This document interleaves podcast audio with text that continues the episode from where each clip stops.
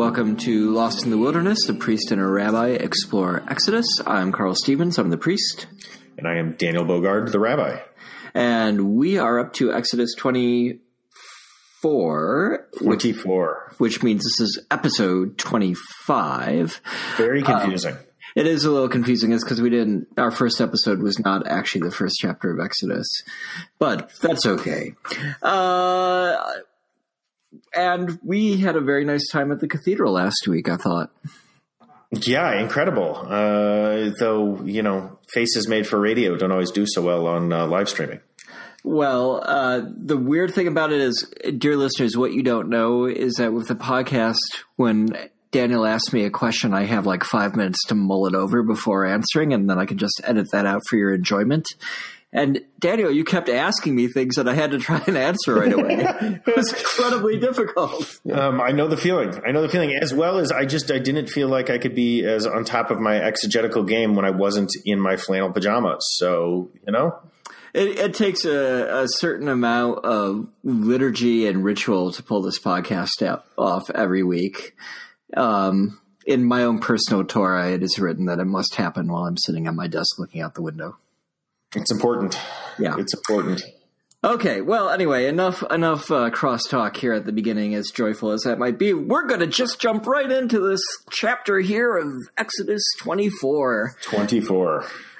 Uh, verse 1 And to Moses, God had said, Go up to the Lord, you and Aaron Nadab and Abihu and seventy of the elders of Israel, and you shall bow down from afar. Okay, so these two children of Aaron become famous, right? Uh, Nadav and Abihu is how we say them in Hebrew, at least. Okay. Um, uh, these are the two that end up offering alien fire, and uh, themselves then are offered up or uh, die in some divine miracle, or some would say act of grace, or some would say punishment. Uh, you know, I am not very familiar with this story. Tell tell me more. Oh, I I think it's in Exodus. Uh, this is, is one it? of those where I'm glad we're uh, on the podcast and not live. Yeah. Okay. What is the alien fire? So it's not entirely clear uh, what happens to them uh, or why it happens to them. Uh, all that we are told is that they go and offer up a uh, sacrifice that was not asked for or an alien fire, hmm. and immediately they are killed by God. So, listeners, what you don't know is Daniel just bought himself a baritone guitar with which he is going to found his band, Alien Fire. Alien Fire, I love it, love it. Look for their first album soon. Uh, so I think we shouldn't say more because I have confirmed through uh, Rabbi Google that uh, this is coming in Exodus 30 for us. Okay, so uh, six chapters on, we will encounter the alien fire. Okay, so uh, these sons will become famous, but not yet. You Simply know they're going to die. As are we all, really. yes, but but these guys, you know, if this was a Star Trek episode, they're wearing the red shirts at this point. Okay, they're going to die dramatically, and uh, it's okay because they're not major characters. yes, Yes. Okay. Verse 2 And Moses alone shall come near to the Lord, but they shall not come near, and the people shall not go up with him.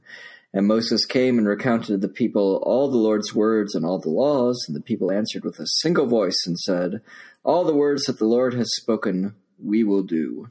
Okay. When is this happening?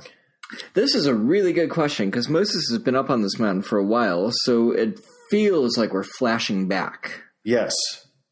And why are we flashing back? It doesn't feel like a flashback is necessary here. Uh, agreed. Agreed. So this is uh, Rashi steps in and says uh, that all of this is out of order, uh, or to say it more clearly, what Rashi says is uh, that the Torah has no chronological order to it.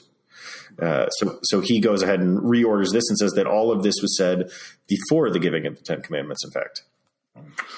Okay. Um, and do we have like some scholarly reason why this is out of order? Are, are we still dealing here with uh, with the? Is it has it been the Deuteronomist we've been dealing with up to this point?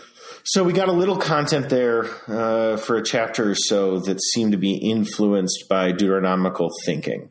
Uh, but it's worth remembering that probably uh, this document, as we know it today, is put together by priestly sources uh, probably shortly after the uh, end of the Babylonian exile. Uh, one of the ways that we can tell this, by the way, is uh, the priest's main book, uh, Leviticus, the guide for the priests. Uh, they put in the middle, and it's sort of a, a, idea of ancient Semitic or ancient Near East literature that whatever's most important goes in the middle. Right, right the hinge narrative. Okay, uh, so we don't have a change necessarily in authorship. Like the same school that's been recounting the previous few chapters is still recounting this. You know what I'd say is I think we're dealing with some content that's pretty sewn together. Okay. Uh, as a general rule. Uh, and, you know, there are places where we can see clearly that we're dealing with priestly content or Deuteronomically influenced content. Uh, but but much clearer than that in these chapters is simply that we're dealing with lots of different content that's being sewn together. Okay. Okay, so maybe this is in this strange order uh, because when somebody was sewing together pages into a scroll, they they just did it this way. Yeah. Who knows? Yeah, I mean, so much of what we think of as the order of the Bible uh, comes down to scribal ideas. Uh, right. For, for, instance, do you know why there is the book, uh, the first book of Samuel and the second book of Samuel? I don't. No, they, would not all fit on one scroll. But there we go. And Similar idea must... to the twelve minor prophets; they all would fit together on one scroll. Ah, okay. And First and Second Kings and First and Second Chronicles are probably the same. Same thing. idea, exactly. Exactly. Okay. We are talking about technological limitations.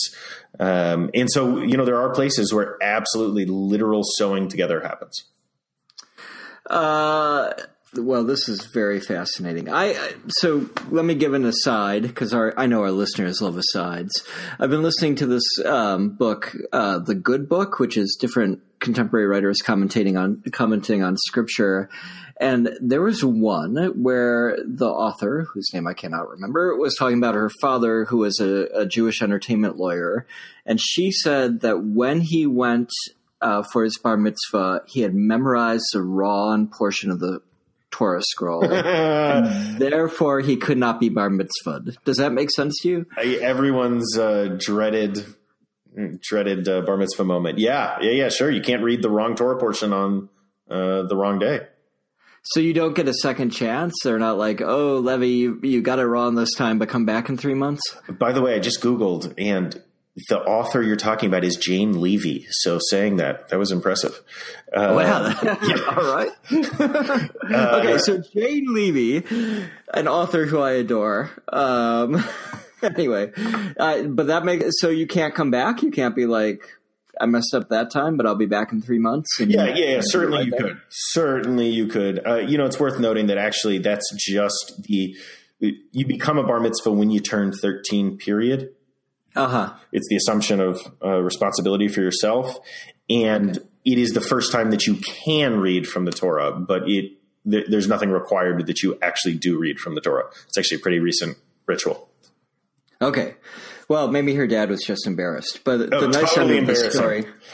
Yeah, but the nice end of the story is he became an entertainment lawyer, and then he became so interested in scripture that at near the end of his life, he was presenting papers to the Society of Biblical Literature. So you know, it's all good.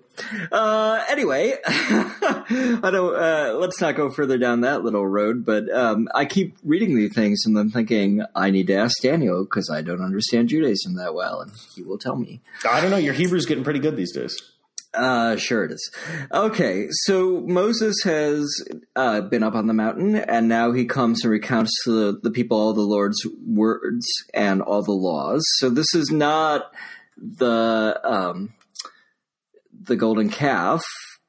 This is kind of so Moses takes a break apparently and comes down and tells people. So if you want to read this chronologically, that's the idea. If you want to read it according to Rashi, this is actually all happening before uh, Moses goes up.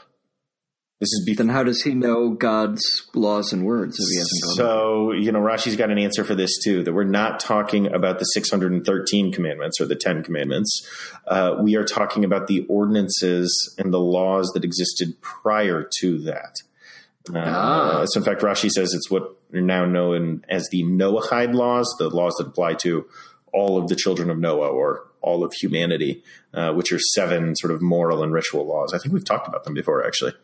We have. I think the bishop was talking about them on Wednesday at the cathedral as well. Or maybe that was something else I was reading. I've been reading a lot of things. They're getting all jumbled together in my mind. I know this feeling. But at any rate, okay, so this is Moses basically saying, okay, I'm going to go up to God. I'm going to get some more commandments, but let's review. This is what we have so far. Now I'm going to go get a bunch more. Exactly. Okay. All right. Well, that's good. Thanks. It's very clarifying. Um, uh, if you believe Rashi, now we've got about three or four other traditions too. I uh, decided not to go down those roads though. Okay, well, I always believe Rashi. I, yeah, I have a t- I have a T-shirt that says uh, "Believe Rashi." Um. Anyway, uh, okay, so then it goes on, verse 4 And Moses wrote down all the Lord's words, and he rose early in the morning and built an altar at the foot of the mountain with 12 pillars for the 12 tribes of Israel. And he sent the lads of the Israelites, and they offered up burnt offerings and sacrificed sacrifices and communion sacrifices, bowls to the Lord. And Moses took half the blood and put it in basins, and half the blood he threw upon the altar. Okay, there's a lot going on here. A lot here. Uh, so, uh, what stands out to you? Uh, Robert Alter's language is rather odd and confusing. They offered up burnt offerings and sacrifice sacrifices. like, wait, what does that mean? Of course, you're going to sacrifice sacrifices by the by the nature of being sacrificed. It's a sacrifice. Yeah, yeah, yeah. You know, so I think the distinction here is that burnt offerings are not eaten while sacrifices are.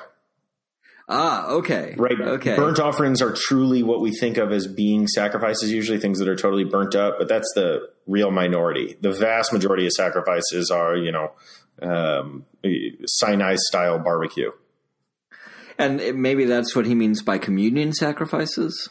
Uh, may, where do you get communion sacrifices? He goes on. Okay. Which so verse? They offered up, uh, verse 5. He sent the lads of the Israelites, and they offered up burnt offerings and sacrifice sacrifices and communion sacrifices, bowls to the Lord. Got it. Okay. Um, so there's lots of translations of this type of sacrifice. Shlamim, sometimes they're called uh, peace sacrifices from shalom. Sometimes you'll hear them uh, referred to as wholeness sacrifices, which is the core of this word, shalem. Um, sacrifices of well-being. Uh, and yours was communion sacrifice. Interesting. Yeah.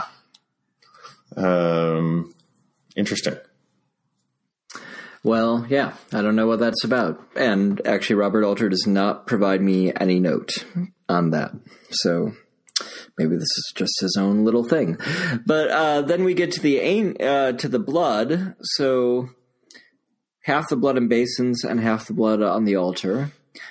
So I love where where rabbis' attentions go sometimes because for this, you know, my first of all, my response is gross uh, the rabbinic response, uh, at least Rashi picks up, is how do they divide it exactly equally? Yeah. Um, which I don't know about you, sort of reminds me of every uh, uh sort of liturgy meeting I've ever had. Um, well, Episcopalians generally don't have liturgy meetings. Uh, you don't have like a, rit- a ritual community uh, committee where lay people weigh in on how the rituals should be done and things like this. Generally, not. We have a book of common prayer that tells us how it should be no, done. That sounds, and we do it. That sounds much easier. Uh, in some ways, I mean, uh, maybe sometimes it's a little stultifying in terms of being able to try new things. Yeah, okay. But uh, its great advantage is um, at least for Episcopal. I, you know, my dad's a Methodist minister, and I always thought that a lot of pressure was put on him to be like the glue that held the community together.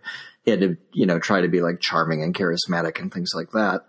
Uh, none of which I particularly am. So when I became an Episcopal priest, I greeted that kind of liturgical rigidity with a great sense of relief.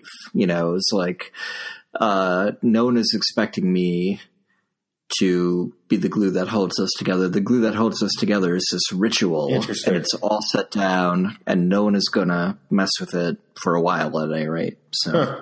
anyway, anyway, that's a little off topic, but uh, yeah. So the rabbi, uh, somebody is saying, "How do we know the blood?" And the answer is miracles. The angel comes down and divides it in half. Don't worry about it.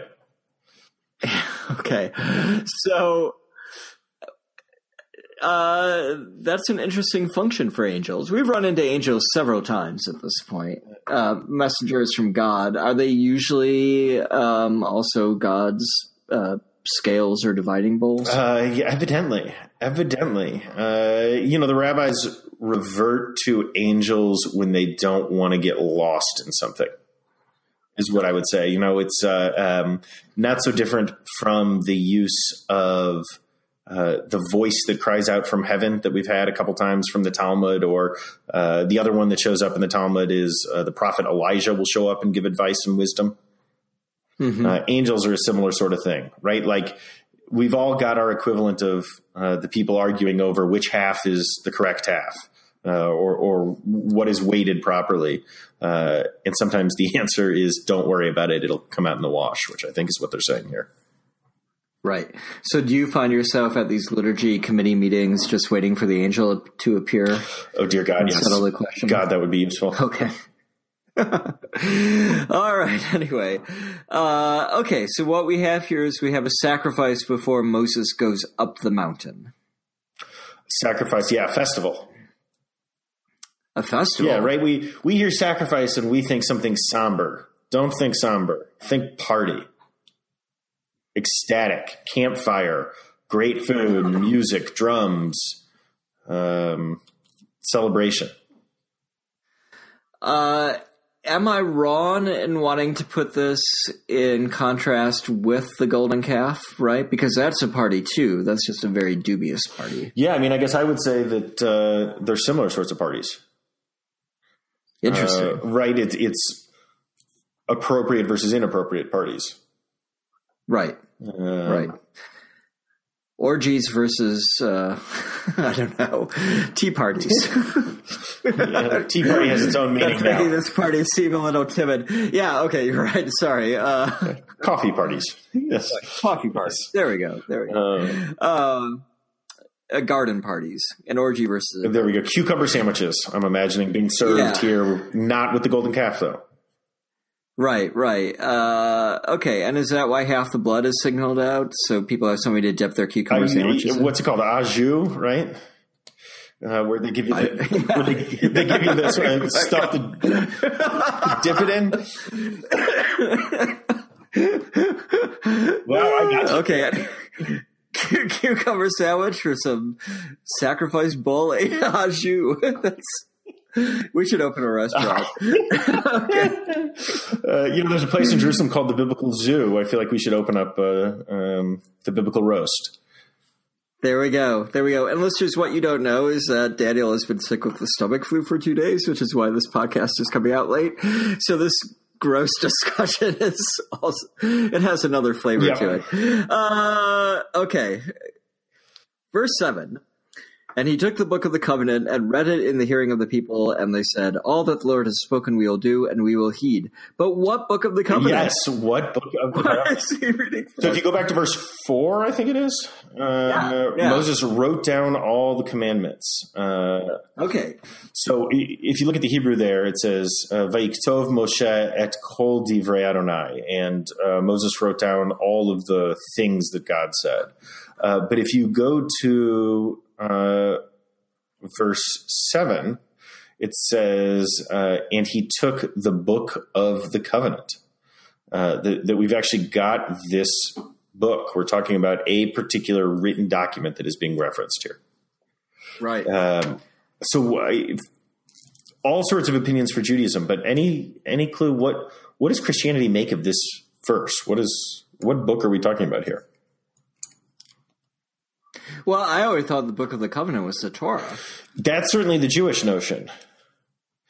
Um, and you know, sort of the the most minimal version of this that we have uh, is that this right here, this book of the covenant, is the Torah from the beginning of Genesis, in the beginning, uh, until we get uh, the giving of the Torah.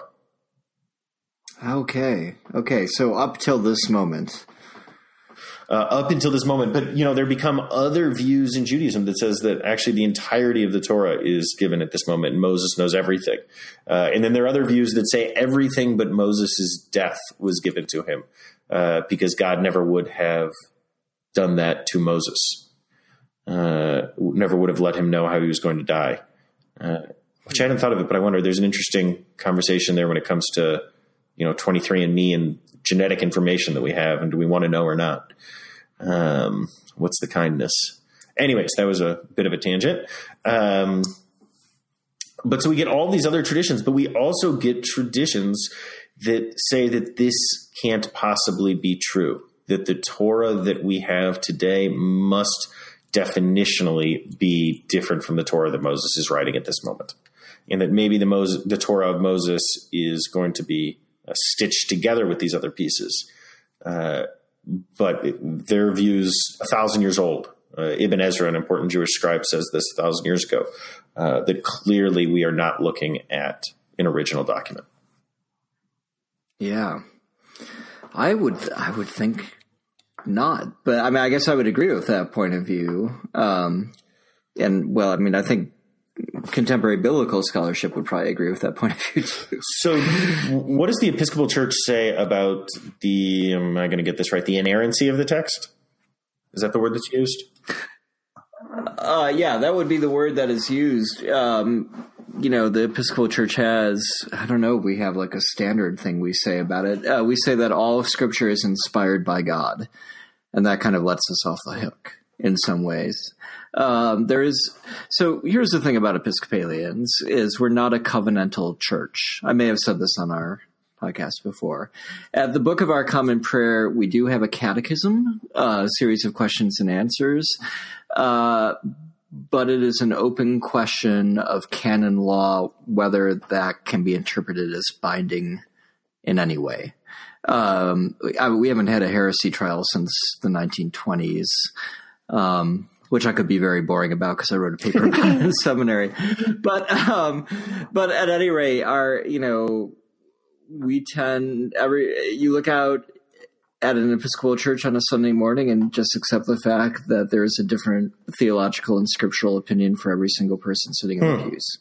Um, so there isn't really any kind of given statement about inerrancy. There are some who are kind of fundamentalist in that degree, and there are some who are um, kind of so far rationalist humanists that they actually don't really believe any of it. And will you find that sort of range amongst the uh, priests as well? Yes, mm. absolutely, you will. Yep. Uh, you know, when we are ordained, we um, say that we believe that Scripture contains all things necessary for salvation. Uh, but I have heard priests mutter under their breath, and a lot else that isn't. right? So a lot of things that are not necessary for salvation as well. So um, yeah, I don't I don't know if there is a view on inerrancy. Okay.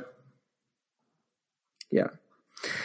Uh, okay, so anyway, we're getting to the use of this blood because in verse 8 it says, Moses took the blood and threw it upon the people, and he said, Look, the blood of the covenant that the Lord has sealed with you over all these words.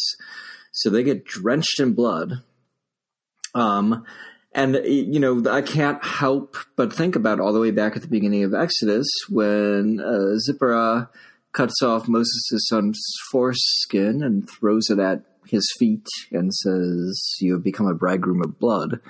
Um, this again seems to be a uh, a blood ritual, a binding blood ritual. Yeah, yeah. I mean, I'll tell you what stands out to me here is that it's Moses and not Aaron doing it. Right? Aaron Aaron is effectively oh. the high priest and the priesthood mm-hmm. descends from him. Uh, and so, as a general rule, these sort of priestly moments we expect to be Aaron and not Moses. Uh, but very clearly, this is Moses doing it, and Aaron has secondary status, as we'll see in the next verse. It says, Then Moses and Aaron and Nadav and Abihu and the 70 elders of Israel ascended.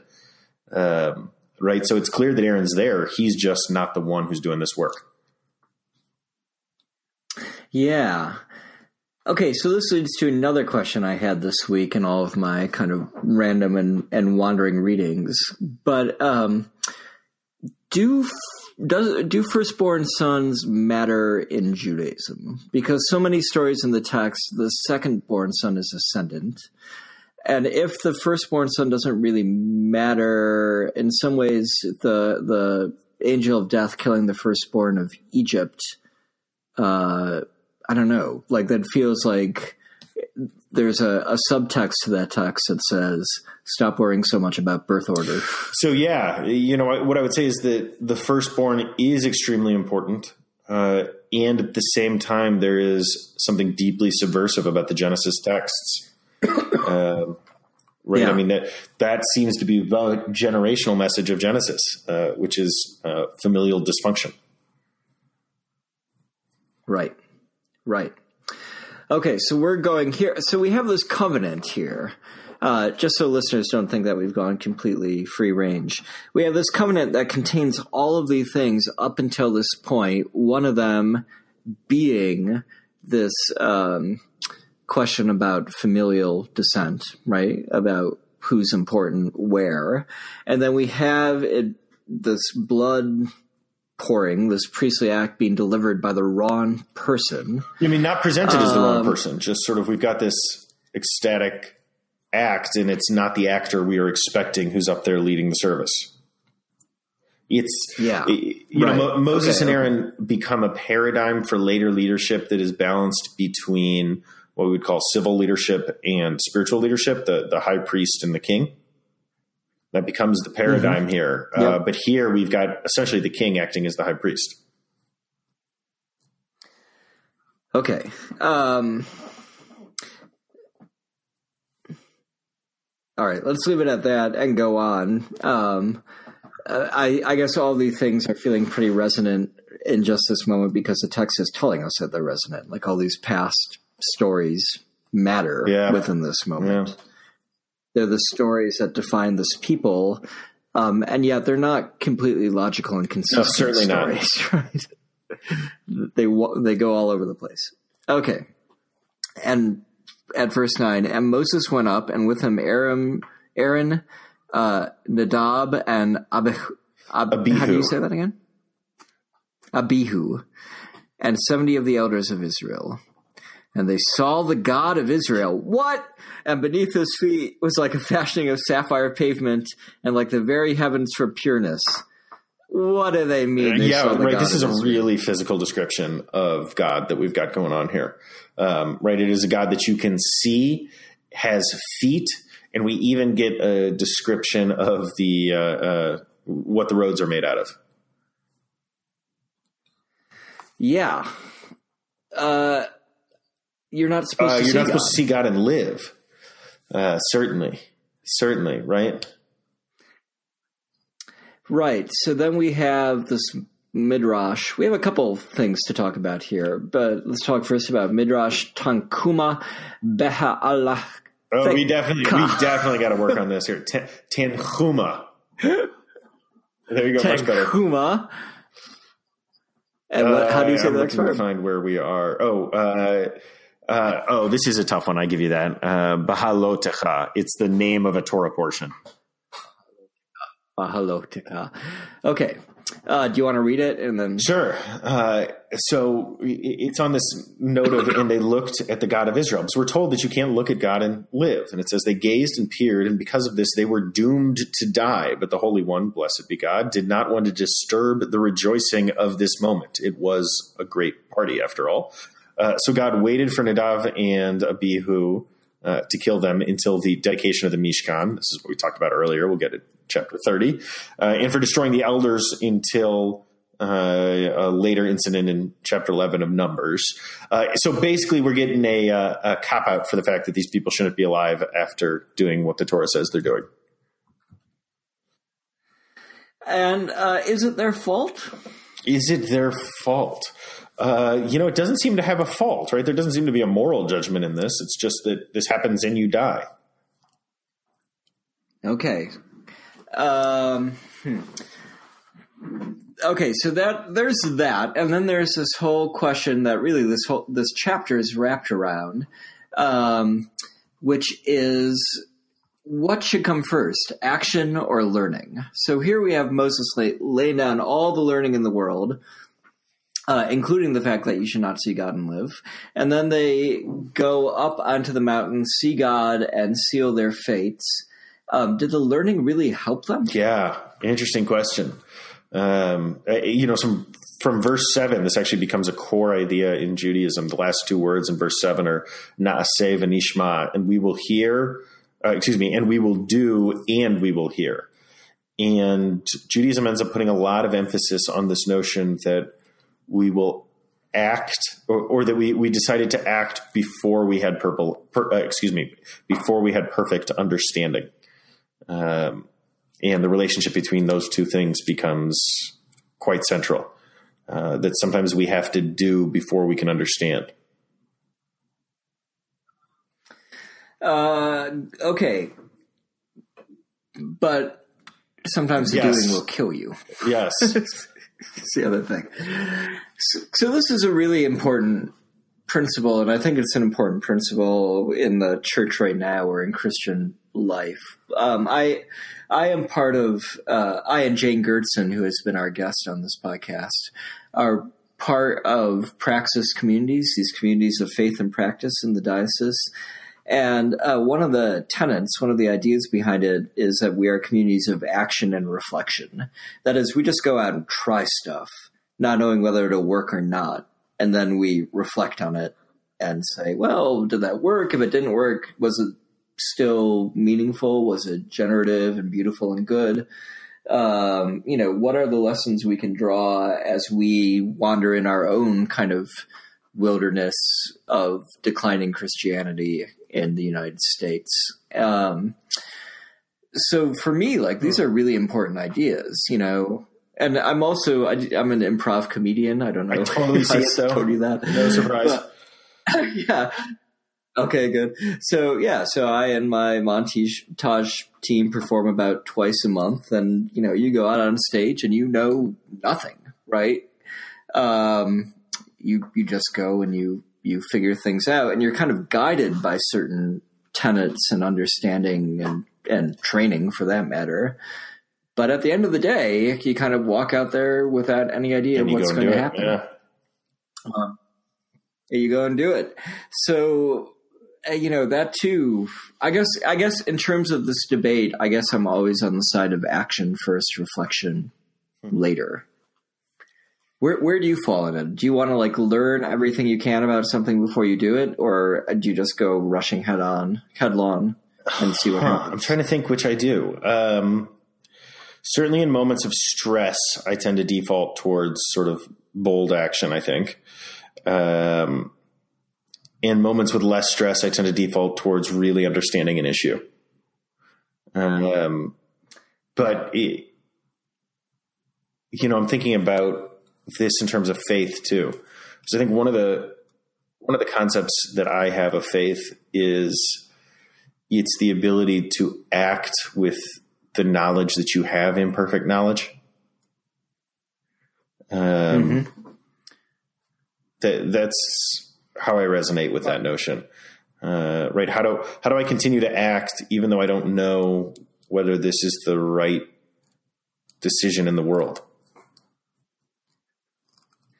You're never going to know it all. You're never going to understand it all.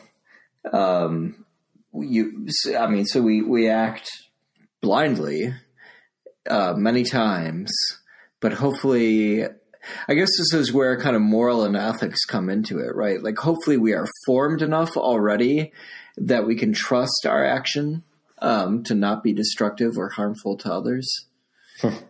So yeah, yeah, I, I think that makes a lot of sense. Uh, you know, the, the next step that the rabbis take is they say that the nishma, the second word, the and we will understand or we will listen here, uh, that this is an expansion. That initially it was just and we will do, and then there was the insistence that and we will learn from that. Hmm. Right, right. So action without reflection is not faithful. Like they have to go together, right? Like just kind of constant, blind, spontaneous action without ever stopping to find the meaning and the mistakes and the, the ways that it shapes and forms us totally is useless. Um, you know, we've talked a lot about the Jewish philosopher Maimonides, Rambam, uh, lived about a thousand years ago. But yes. one of the places, one of the very few places that Rambam is not accepted within the Jewish tradition uh, is unlike the vast majority of rabbis, Rambam holds that every commandment in the Torah can be understood logically. He refuses to accept that there are things that cannot make sense to us and that are okay. Um, and he's widely dismissed on this. The, the, vast majority of the Jewish tradition says no. There's all sorts of commandments, uh, you know, not eating shellfish, for instance, uh, that don't make any logical sense or moral sense. Uh, they're not utilitarian in any way, and they're entirely about acts of faith. And Rambam totally rejects this, insisting that uh, everything can be uh, nishma, everything can be understood. When was Rambam writing? About a thousand years ago. was he uh, living in the golden age, what they call the golden age of uh, Jewish Muslim Spain.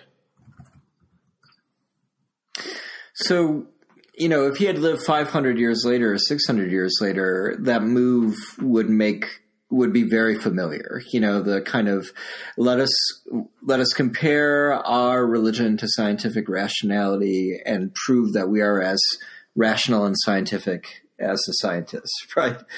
Um, and it feels like uh, so. I went uh, last November, early December. Um, or maybe this was two years ago, to a mosque for a talk about, you know, what is Islam and, and don't be afraid of Islam and uh, let's get to know each other, that kind of thing, you know, a day long thing. Um, and one of the speakers was this professor, and he started to make this argument that Islam was rational in the same way uh, that that scientific materialism is rational. And to me, it felt like a very old argument. I was like, I have heard this argument my entire career yeah. from the Christian side. I didn't, I didn't realize that Muslims were struggling with the same, um, I, I, don't know, like chip on their shoulder, you know, or, um, or, you know, we just all feel somehow deficient in compared, in comparison to, to scientific uh, materialism, and and we feel like we have to prove something in terms of it and and prove ourselves in its own terms. I mean, does Judaism do that now? I mean, are there people who are like looking at Rambam and saying, "There's our guy. He's making the intellectual move that we want to make because we want to prove that we're kind of physicists so of God." I think the answer is yes. Um, and Rambam is doing that. Uh, and Rambam's overtly doing that in his book, The Guide for the Perplexed. Uh, he is creating a Judaism that is compatible with science, or uh, what he calls science, which is Aristotle. Uh, and uh-huh. you know, in many ways, Rambam solves this for us because he does a very different move uh, than the way that uh, at least many fundamentalists uh, religious thinkers make. Right, the the classic example I always think of being here in Cincinnati near the Creation Museum is uh, the argument that bones were put in the ground because of it being a test of our faith, uh, dinosaur bones, right? Um, so what Rambam does is he says that the Torah is inherently true, and he says that science or good science is by definition true, and so anywhere that science uh, interferes or is in uh, contrast with your understanding of the Torah, it means that your understanding is wrong. Um, hmm. So it becomes a move that just becomes normative within Judaism uh, that says that uh, science is Torah. It's, it's an expansive move. Uh, and in fact, Rambam goes on to say this sort of overtly. Uh, he says, you know, there's nothing we can say or know about the creator, so all we can do is understand creation. Uh, and he says that actually one day, just as prayer replaced animal sacrifice, uh, silent contemplation of the universe uh, will replace prayer. I, I sort of imagine that what he meant was Einstein sitting alone in his room, or perhaps uh, more yeah. more appropriately right now, Stephen Hawking. Wow, that's that's pretty fascinating. Um, in Christianity, that might be called reading the book of nature. You know that we have scripture, but we also have this book of nature, and Oh, we can cool. know God through both. I like that phrase. Yeah. Okay. Well, I uh, you know not to get too lost in the weeds here. Lost in the but, wilderness, uh, one might say. One might. Um, okay, so uh, this is quite an image of God. Uh, I mean, what we don't really get an image of God, but we get an image of the pavement beneath God's feet. Yes, and God has feet. Yeah, yeah. Um, so this might be as much an image of like the heavenly court or the heavenly setting of God. Uh, verse 11. But against the elect of the Israelites, he, being God, did not send forth his hand, and they beheld God and ate and drank. Right. So the text itself is offering an apologetic for why they're not dying. Right, because they are the elect. Yep. So there are certain people who can see God and live.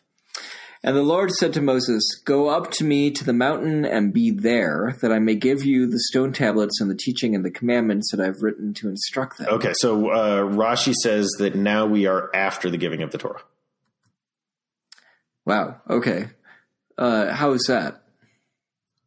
Because God is saying, Go up to the mountain. Lord said to Moses after the giving of the Torah, "Come up to me, and I will give you the stone tablets with the teachings." I don't understand. Yeah. Huh? Yeah. Um. All right, Rashi, I'm going to change my t shirt. Not Rashi is always right, but Rashi is frequently correct. After the giving of the law. Yeah. That's Yeah. what Rashi says. Okay, very odd. Um, and Moses arose, we're at verse 13, and Joshua's attendant with him, and Moses went up the mountain of God. And to the elders he had said, Sit here for us until we return to you, and look, Aaron and Hur are with you. Whoever has matters to air may approach them. So just as Moses was doing the priestly function a few verses ago, now Aaron is doing the magisterial Yeah, function. interesting. Interesting. We've got a reversal happening right now. Yeah. Uh, and Moses went up, and the cloud covered the mountain, and the Lord's glory abode on Mount Sinai, and the cloud covered it six days. So this is a, a reenactment of creation in some Yeah. ways. And on the seventh day he called out to Moses from the midst of the cloud, and the sight of the Lord's glory was like consuming fire at the mountaintop before the eyes of the Israelites. And Moses entered within the cloud and went up the mountain, and Moses was on the mountain forty days and forty nights.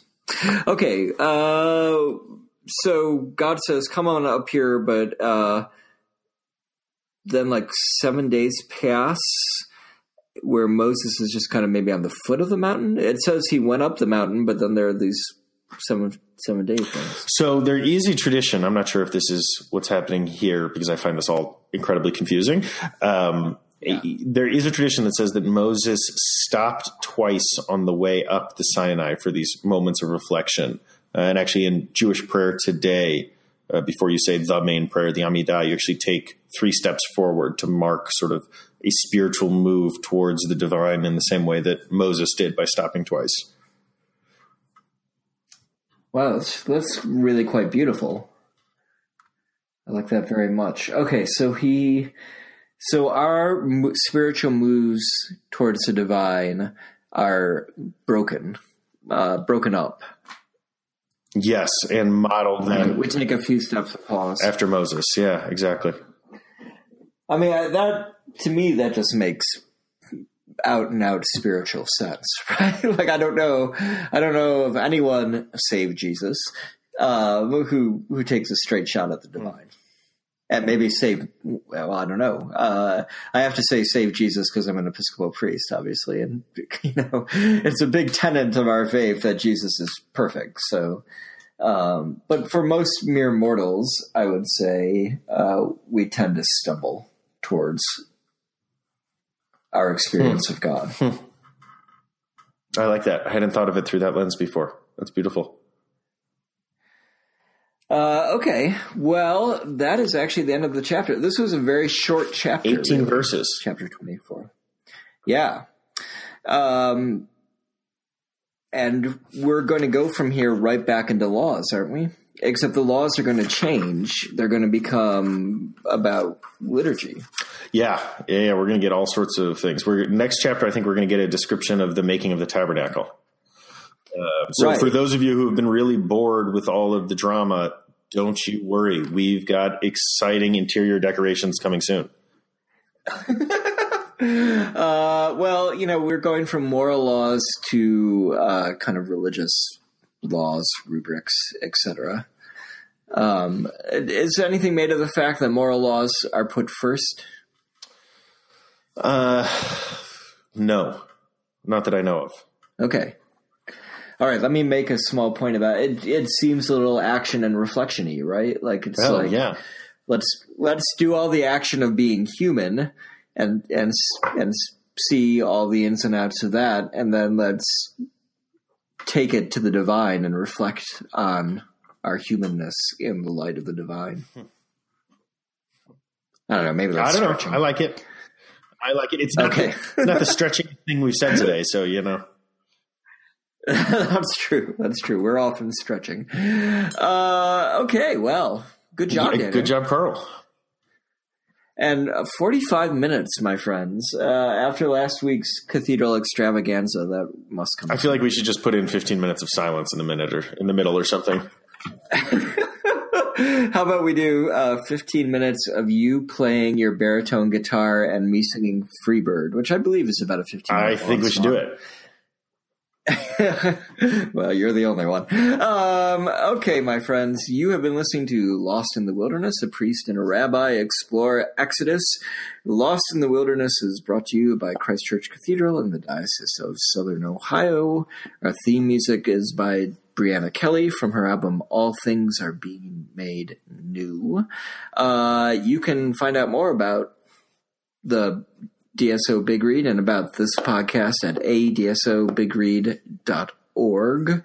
Uh, Daniel, do you have anything that you want to shamelessly plug Uh, this I'll week? plug that I was on. I think I plugged this a few weeks ago too, but I was on the Humanize Me podcast by Bart Campolo, Yeah. Campolo, Campolo, I think, uh, and just came out yesterday. So uh, find me there. Interesting podcast. Oh, cool. Uh, he's the son of a Yeah. big time evangelical, and he has become a uh, humanist pastor or chaplain. Okay. Hopefully, he's not the humanist pastor who is on uh, Married at First Sight. do you know this No, I don't know the show.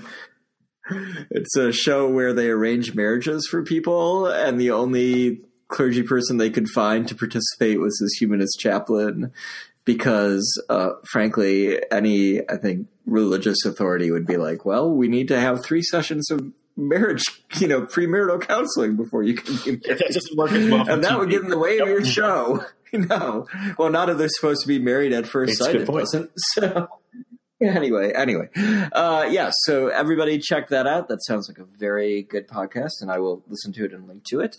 Um, and I will just once again push the fact that in a couple weeks, the Saturday after Easter, these wonderful scholars, Carol Meyers, Terence Fretheim. Um, plus Mark Stevenson of uh, Episcopal Migration Ministries, if I'm getting that name correctly, and Bishop Brian will all be part of our capstone event for Exodus. So basically, that means for the diocese, Daniel, this reading of Exodus ends in two and a half weeks. For you and I, because we are only on chapter We've got some 25, we're going to keep going for uh, 15 more weeks after that. Looking forward to it. And then um, some people have already been asking whether we're going to do another podcast, and we are going to do Luke, Luke and Acts, the next big read. uh, the next big read. Um, that won't officially start till Advent, we think, but uh, you and I will have to decide whether we take a little hiatus for you to move to uh, St. Louis, or whether we just keep pushing through. I don't know. We'll do that off off mic. We will figure it out then. All right, dear listeners, be good. Um, remember to bring your cucumber sandwiches to the next blood sacrifice. Oh, I've been waiting to get that one in forever. you had that. You had that all loaded up. I just I had to a feeling we were going to get another line here. Yeah. Have a good week, everyone. All right, bye everyone.